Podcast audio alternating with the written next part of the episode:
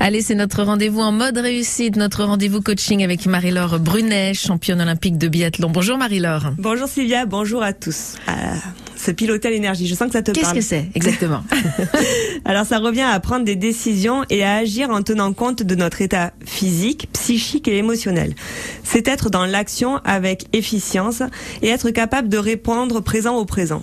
C'est éviter de passer trop de temps à côté de ses pompes. Alors pourquoi c'est si important de se piloter à l'énergie?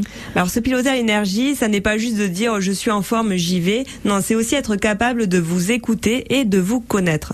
Cela vous aidera à faire les bons choix et avancer à votre rythme dans les directions qui sont les bonnes pour vous. C'est être capable de ne pas toujours coller aux attentes de votre entourage et d'être au service de vous-même. Et oui, je vous rappelle au passage que la personne la plus importante, c'est vous. Hein bon, parce que si vous êtes bien avec vous, vous serez bien avec les autres sans tomber dans le côté narcissique, euh, bien évidemment.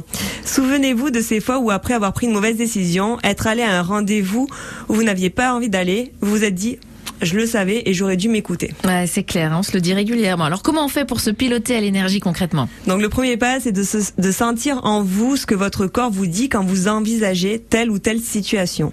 Puis une fois que vous avez sondé votre état interne, c'est de vous fier à votre intuition et c'est là le vraiment le, le passage à l'acte, c'est de vous écouter et de faire des choix qui sont cohérents.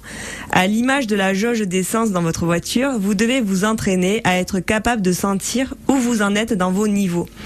Et quand vous élevez cette conscience de vous-même, il vous est beaucoup plus facile de veiller à ce que j'appelle votre écologie personnelle au quotidien. Alors c'est quoi l'écologie personnelle? C'est votre capacité à prendre soin de vous au quotidien pour avoir tous les feux de votre système au vert. Et quand vous êtes en forme et en bonne santé, il est beaucoup plus facile de sentir les choses et donc d'entreprendre. Se piloter à l'énergie n'est pas toujours évident à cause des habitudes que nous avons ancrées dans nos vies. Mais petit pas par petit pas, je vous invite à ressentir ce qui se passe en vous avant de prendre les décisions et d'agir. Merci Marie-Laure, merci beaucoup, à la semaine prochaine. À la semaine prochaine.